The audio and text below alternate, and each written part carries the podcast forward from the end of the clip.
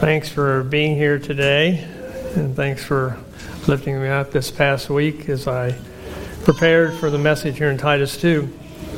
Hopefully, all of you had a chance to read this passage before this morning, but if you hadn't before arriving and you initially listened to it as Michael read it, I want to tell you right up front that this is probably one of the most practical teaching in the entire Bible. Why, you ask? Because every single one of you can benefit from these scripture verses today. Older men, older women, younger women, younger men, and for everyone in general as we consider servants of God who desire to be obedient to the Lord.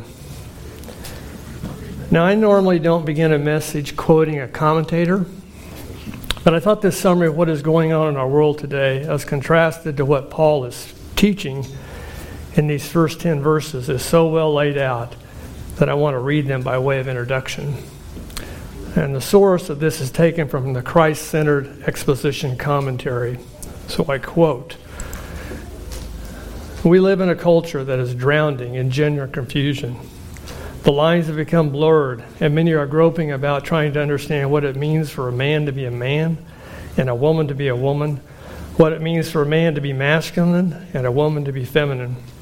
It becomes perfectly clear that the cultural engineers that dominate our media, our educational system from preschools to universities, and other strategic places of influence want to neutralize if not eliminate, the gender distinctions and differences God has created from the beginning.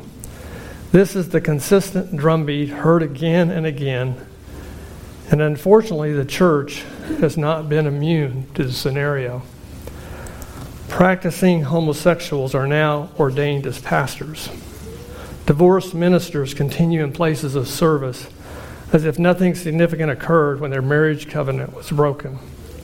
Women now flock to seminaries and fill pulpits across this land, declaring their liberation from the writings of the Bible. The church is being shaped by secular culture more than by sacred scripture. Let me repeat that. The church is being shaped by secular culture more than by sacred scripture. Never has the church needed more desperately to hear the words of Titus 2 1 through 10. For this passage makes God's plan, God's assignments, and God's roles for men and women in the church plain and clear. Unquote. As I read this, it reminded me of 2 Timothy 3 1 through 5, which we studied several weeks ago. And that says, This know also that in the last days perilous times shall come. We're living in perilous times. Perilous in my Bible indicates that apostasy will characterize the final days of the church age, and we are certainly seeing apostasy today. The verses go on For men shall be lovers of their own selves, covetous, boasters, proud, blasphemers, disobedient to parents, unthankful, unholy, without natural affection, truce breakers, false accusers, incontinent or without self control, fierce despisers of those that are good, traitors, heady or reckless, high minded, lovers of pleasure more than lovers of God, having a form of godliness, but denying the power thereof. Then those four words from such turn away. These verses reflect well with Kent's conclusion and where we left off last week. So if you look in your Bibles to Titus 1, verse 16, it says, they profess that they know God, but in works they deny him, being abominable and disobedient, and unto every good work reprobate or disqualified. If there was ever a time for sound doctrine, the time would be now. Just as Paul was instructing Titus back then about the importance of biblical doctrine and standing up to the false teachers of the day, the same holds true for all of us, as we too must adhere and remain faithful to sound doctrine in the times we are living in. So, with that introduction, the title for today's passage is simply Sound Doctrine for God's People. So, let's pray, dedicate this service to the Lord. Father, thank you for this passage. It's so practical, it's so applicable in the times we live in. I just pray that you would open the hearts of each one here. Thank you for what you've taught me and how you've convicted me. I pray that I'd be able to expound on this passage in a way that people would not only understand, Lord, but they would really put to practice and apply it in their lives. Lord, I just pray as we sung these various songs that you would be honored and adored here today. We pray this in Christ's name. Amen. So I actually broke this passage up into five sections. So we're going to read verses 1 and 2 as the first section. So follow along in your Bibles as I read. But speak thou the things which become sound doctrine, that the aged men be sober, grave, temperate, sound in faith, in charity, in patience. I called this first section God's assignment for older men. I want to begin by saying a few words surrounding verse 1 But speak thou the things which become sound doctrine. In this verse, speak literally means teach. Titus, teach the things that become sound doctrine. As Kent shared from last week in chapter 1, Paul has issued a warning to Titus to beware of the false teachers that had crept into the church, those that may profess and call themselves Christians but in reality, they fall into the category of false teachers and hypocrites. There's a, there's a disconnect between what they claim to believe and how they actually live their lives. The Greek word teach used here is defined in a way that implies teaching by living out your life through example. For it uses what they call a present tense verb, meaning living by example should be taking place all the time, 24 hours a day. That should be our example. The word for sound in the Greek is hygiaino, and is where we get our word hygiene from. It means something that is healthy or whole or fit. And then lastly, doctrine can be summarized simply as God's roadmap for the Christian life found in the scriptures. So if you put these words together, it means Titus was to instruct people in the churches to live their lives in such an example that the deep truths of Christianity, the doctrine, would be seen to be attractive to others as they demonstrated the power of the message of Jesus Christ. Just as 2 Timothy 3:16 says, all scripture is given by inspiration of God and is profitable for doctrine. Doctrine, for reproof, for correction, and for instruction in righteousness teaching sound doctrine. It reminded me of a roadmap. Now, for many children, I was going to ask if you're under 10, you've probably never seen one of these. This is what they call an atlas. And before times of technology, this is what you used. It has every state in here maps, roads, highway numbers, this is what Barb and I used for all our family vacations, way before the app came on your cell phone and you just followed what they said. However, in many cases, I've been using the app and the lady says the destination is on your right and it's not where I'm looking for at all.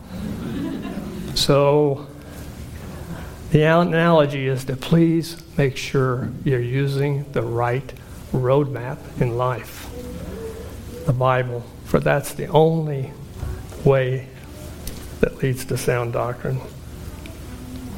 So let's get into the body of our text. Verse 2 Paul first addresses the aged men, or those that I would consider older. What is the definition of old? Well, if you're 20, 30 sounds old. If you're 30, 40 sounds old. If you're 40, 50 sounds old. If you're 50, 60 sounds old.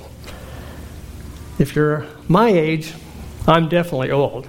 But the commentators, it's kind of a mixed as to what would be the definition of age. Some say 40, some say 50, some say 60.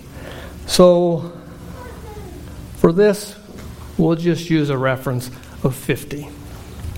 It's not hard and fast, as I said, but this is what we're going to use for this text today.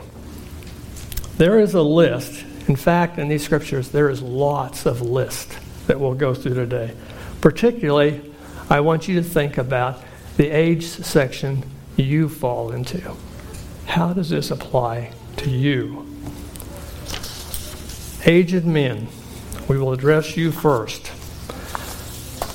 You are to be sober, not given to excessive highs and lows, self restrained and sensible. In the King James, this aspect of being sober is included in almost every list we go through today. Old men, old women, younger men, younger women.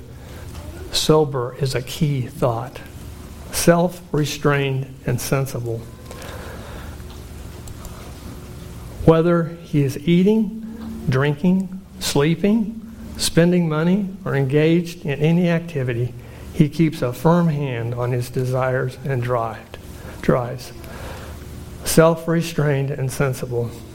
It brought back a memory from my past where I wasn't self restrained and I wasn't sensible at all. It was when I first started seeing Barb. Her parents invited me over to their house for dinner. I was about 19 at the time, was living in an apartment, not eating the best at all. So to go to her house for a home cooked meal was a delight. Her mom made brisket, and I ate a lot. I mean, I was full to the brim. What I was unaware of was that when my family was growing up, we never had dessert, ever. And then her mom brought out this wonderful dessert. Instead of saying no thanks, I'll pass, I ate all the dessert as well. And I will assure you, I was absolutely miserable. So miserable that we went to the library to study, she studied. I laid in the chair and moaned for two solid hours. I was so miserable. I was not sober. I was not self restrained. And certainly not sensible. Secondly, the aged men are to be grave, it means reverent and dignified. At first glance, you may think, men, you don't smile, you don't laugh, you aren't joyful. And no, you're not to join the grumpy old men's club. If you didn't know this, in Wichita, Kansas, there is a group of guys, old men, that are called the grumpy old men.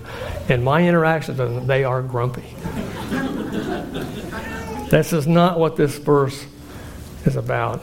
Being grave means quite the opposite. It means that the aged man is living a life such that everyone respects him for his wisdom and years of experience, both in the church and outside the church. Thirdly, temperate describes an attitude of mind that leads to prudence and self control in a life. It is the opposite of carelessness that is based on ignorance.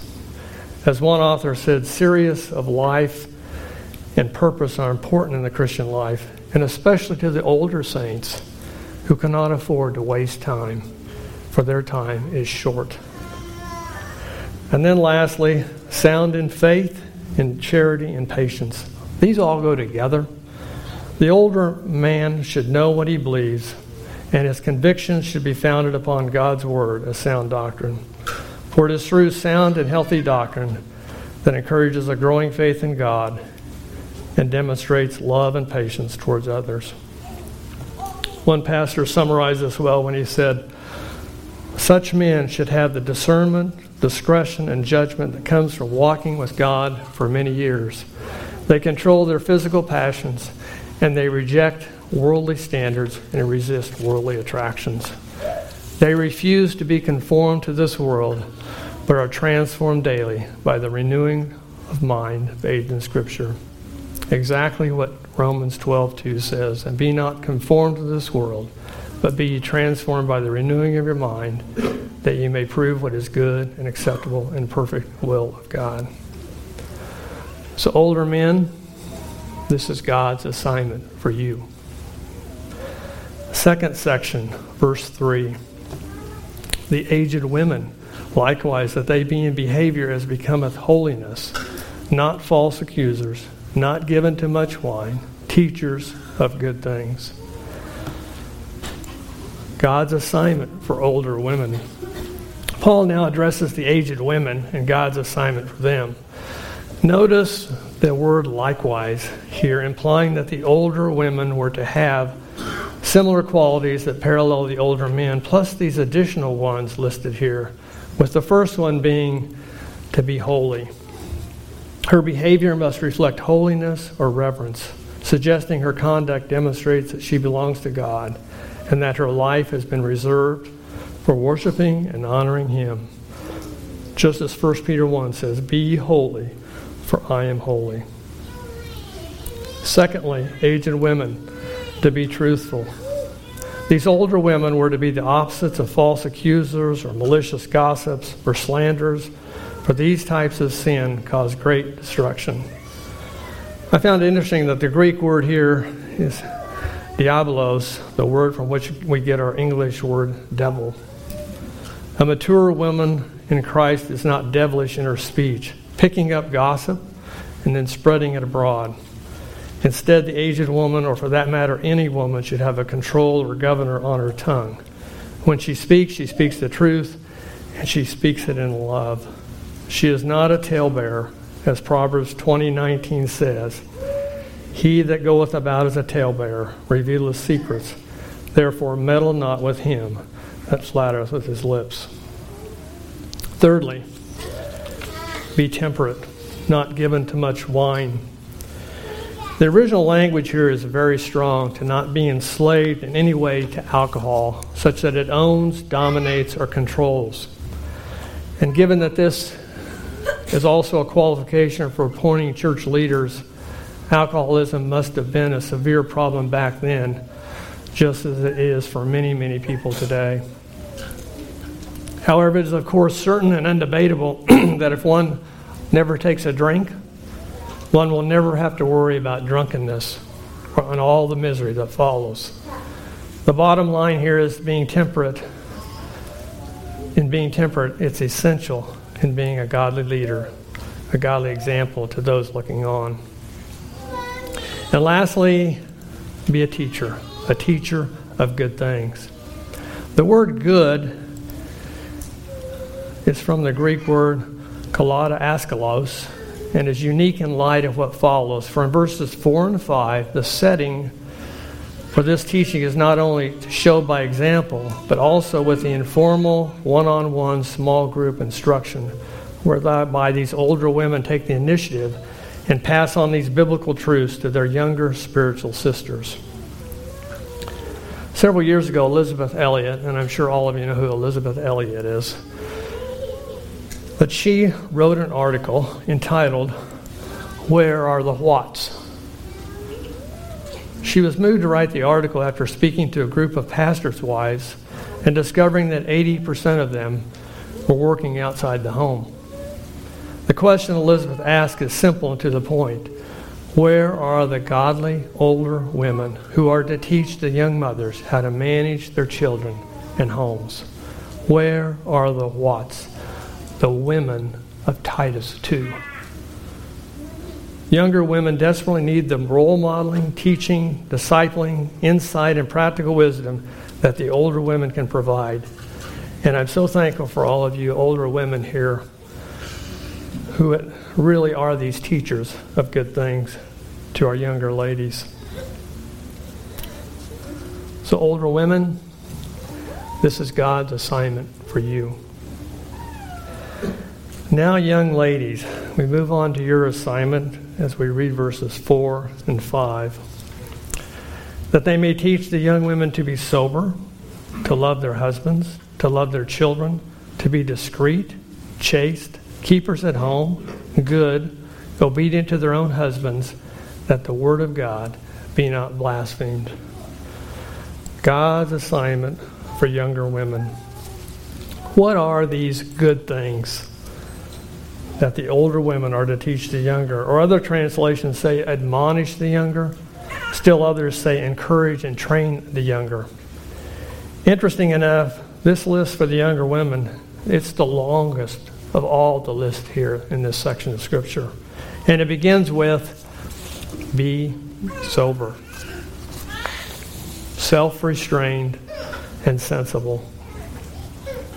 The ESV says self controlled, or another word uh, that commentators use is the word wise. I found that interesting because over the years that I have um, been alive, I've witnessed many, many young ladies who have not been wise in their endeavors and exposed themselves to, to fatal temptations. Instructions here are to be wise, be sober, control your desires, control your emotions. Secondly, to love their husbands.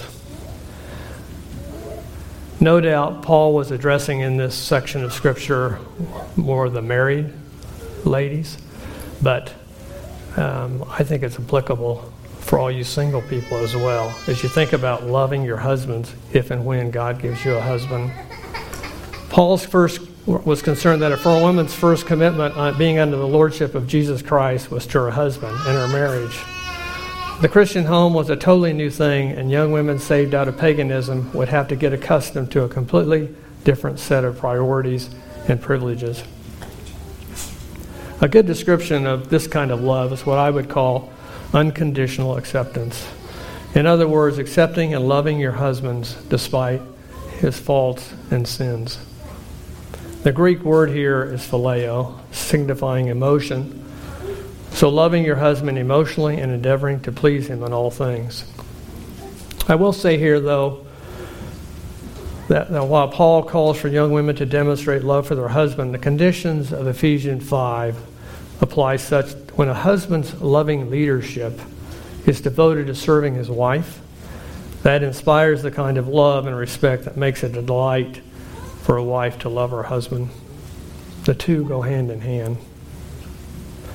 Thirdly, to love their children so they can see Christ. For all you ladies, young and old, it is probably given that nothing could be more natural than for you as mothers to love your children. Yet for some mothers that Paul was addressing, there was no maternal affection whatsoever. Sadly, that is still happening in our world today. There's no maternal affection. Mothers feel that children are a bother or they, they tie them down. In other words, children keep them from selfishly doing what they want to do. Thus, they end the pregnancy. Or the child is brought up in a home where there is neglect and there's no love whatsoever. Thankfully, Psalms 127 tells us that children are indeed a great blessing and heritage from the Lord. And certainly, the most important way a mother can cherish and love these blessings is to love them in a way that they see Christ's love for them. For as the mother loves them physically, emotionally, educationally, morally, socially, and spiritually, a mother's main focus should always be on their need for Christ. Well, there's no greater joy for a mother than to witness her children walking in the truth. Fourthly, to be discreet. Similar to sober and temperate, self controlled is the idea contained in this word. In the footnotes of my Bible, it defines it as modest and decent, implying the need for humility and quietness. It's been said that there are more young people ruined by pride than any other sin think, why is that? Typically, young people have this thinking that they know it all. Thus, pride resides in their heart, and it's that pride that can ruin them. Yet, when young women actually learn to be discreet, as I see it modeled in the lives of the older, mature women, it's a thing to be treasured. Modest, discreet. Next, to be chaste. God calls for a young woman to be chaste, or rather to remain pure and above reproach in every area of her life. If married, she is to be known as a one man woman and be forever faithful to her husband, or as single, committed to purity in her days of singleness. Number six, to be keepers at home. Simply put, this means your heart is at home and you love caring for the needs of your home by being a good homemaker. Proverbs 31, which we've studied many times, teaches that a diligent homemaker is involved in a wide range of activities and interests, but she is certainly not lazy. Instead, she is busy in her own home serving the Lord and her family. Seven, to be good. In essence, this can be defined as kind and gentle or gracious and merciful, even to those who may not treat her the same way. It reminded me of Peter's message on Wednesday of forgiving your enemies just as Christ has forgiven you. Can you be kind? Can you be gentle? Can you be gracious, gracious and forgive others when offended? That is to be good. And then lastly, to be obedient to their husbands. We covered this some in number two, but a one word definition that could be applied here would be submission. For many wives, this may seem unfair that shouldn't a husband and wife be equal? I would say that contrary to popular misconception, there is no inferiority in submissiveness. We see this very clearly in the Trinity itself the Father, Son, and Holy Spirit, all equally God and yet each has a role. Such it is in marriage, as they are di- there are different roles for husband and wife. In a spiritual leadership, the husband takes the lead. Unless a husband asks his wife to do something unbiblical, illegal, immoral, unethical, she is to follow his leadership, and in doing so, she will be honoring God and his word. So, young ladies, let me ask you why should you follow these assignments? Well, for one thing, this is sound doctrine. God instructs you to. But don't miss the last sentence here in verse 5 that the word of God be not blasphemed. Like older men and older women, younger women are also objects of scrutiny in a watching world. Paul reminds them that the credibility of God's word is at stake. While non believers may not obey the commands of God, they do understand the inherent link between belief and behavior among believers, and they expect the two to match. In essence, what Paul is saying is that hypocrisy is like blasphemy, so be faithful to the Lord in all your ways. So, younger women, this is God's assignment for you.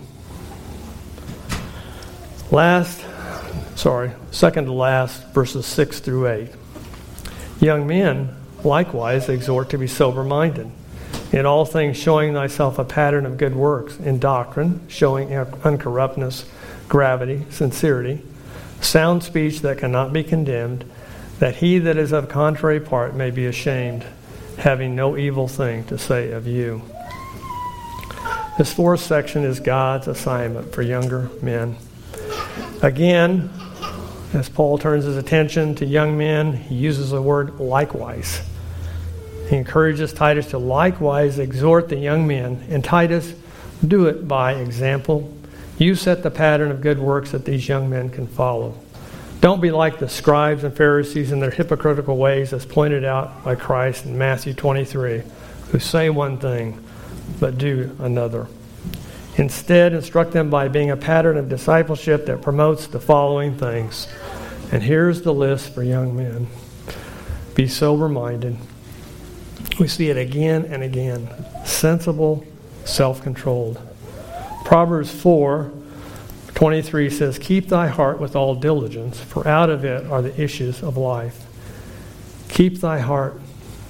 Older men, older women, young women, young men, I cannot stress the importance of keeping your heart in control. The battle is raging. Satan loves to get hold. Don't let the enemy have victory in this area.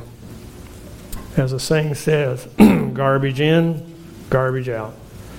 Don't let the garbage in. Secondly, as I already mentioned, Titus, Be an example, a pattern of good works.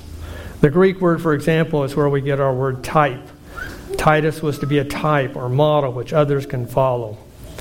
Young men need strong, healthy role models provided by older men. And again, older men, I'm so thankful for the testimony and the role models you are here for our younger men. Thirdly, be sound in doctrine by showing uncorruptness, integrity, by showing gravity and reverence, by showing sincerity and seriousness.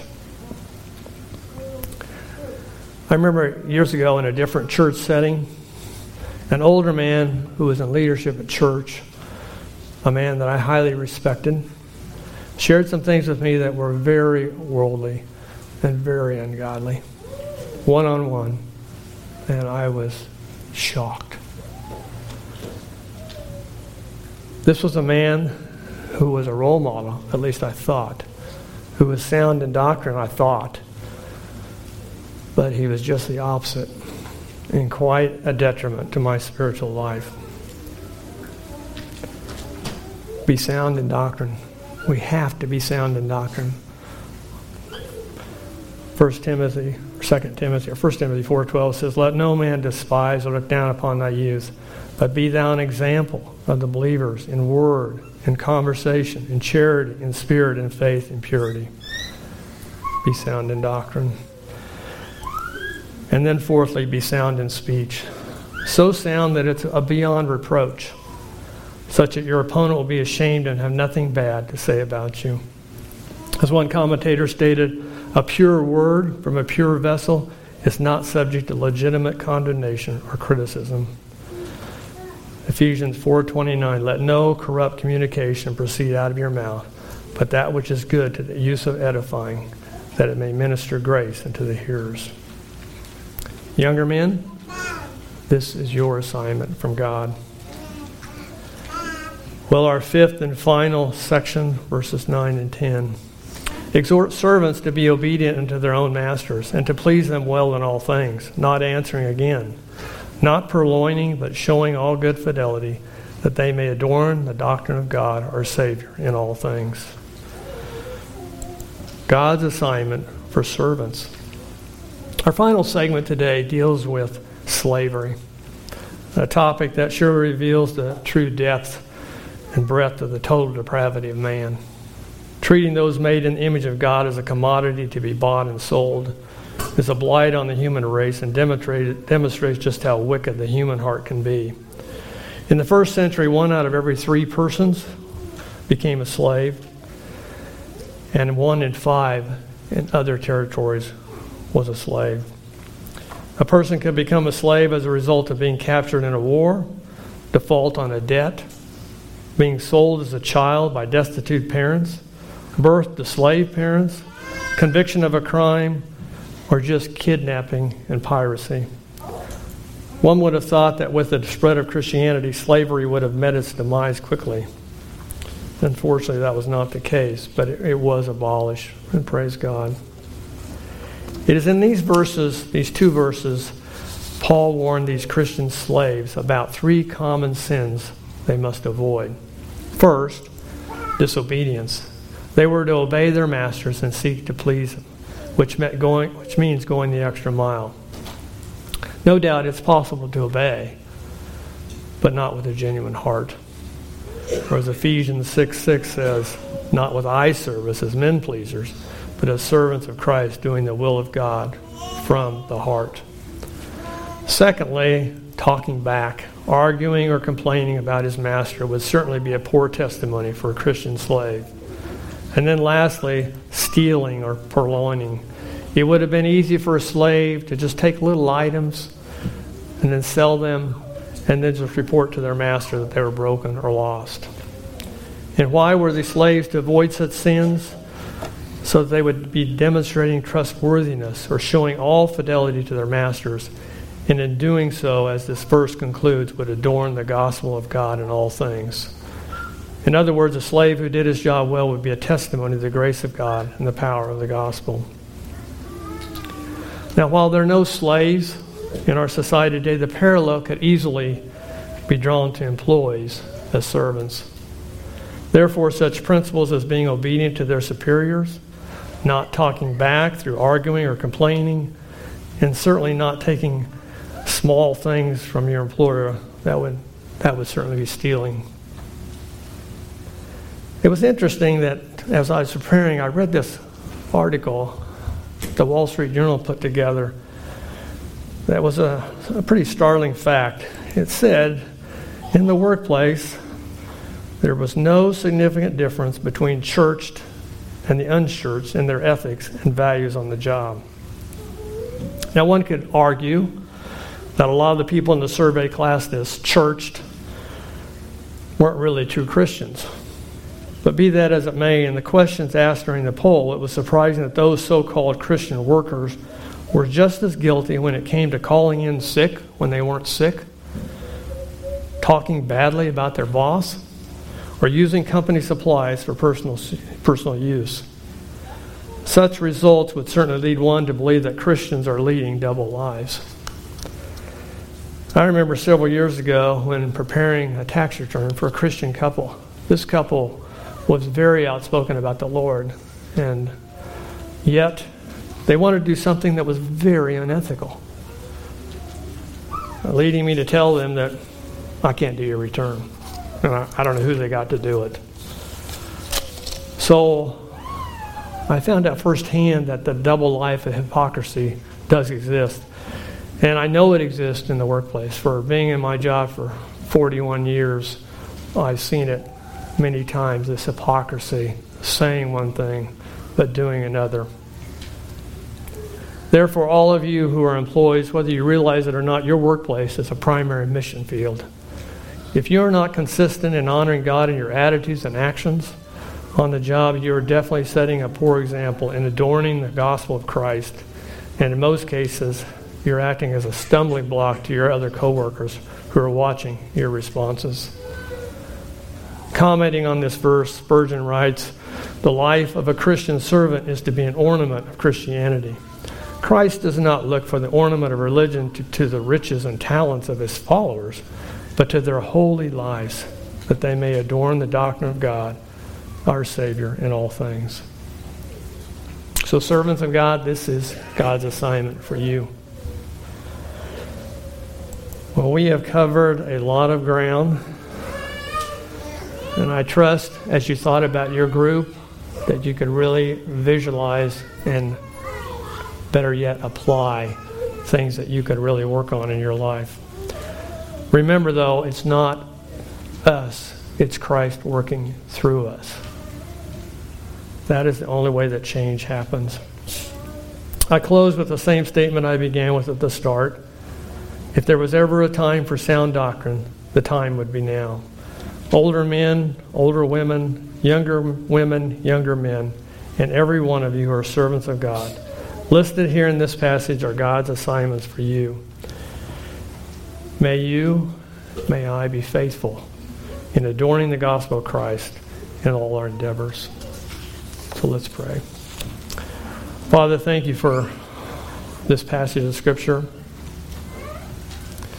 I think of Paul sharing this with Titus, and then Titus had the responsibility to carry this out. And I, I thank you, Lord, that it's not just by words, it's by example.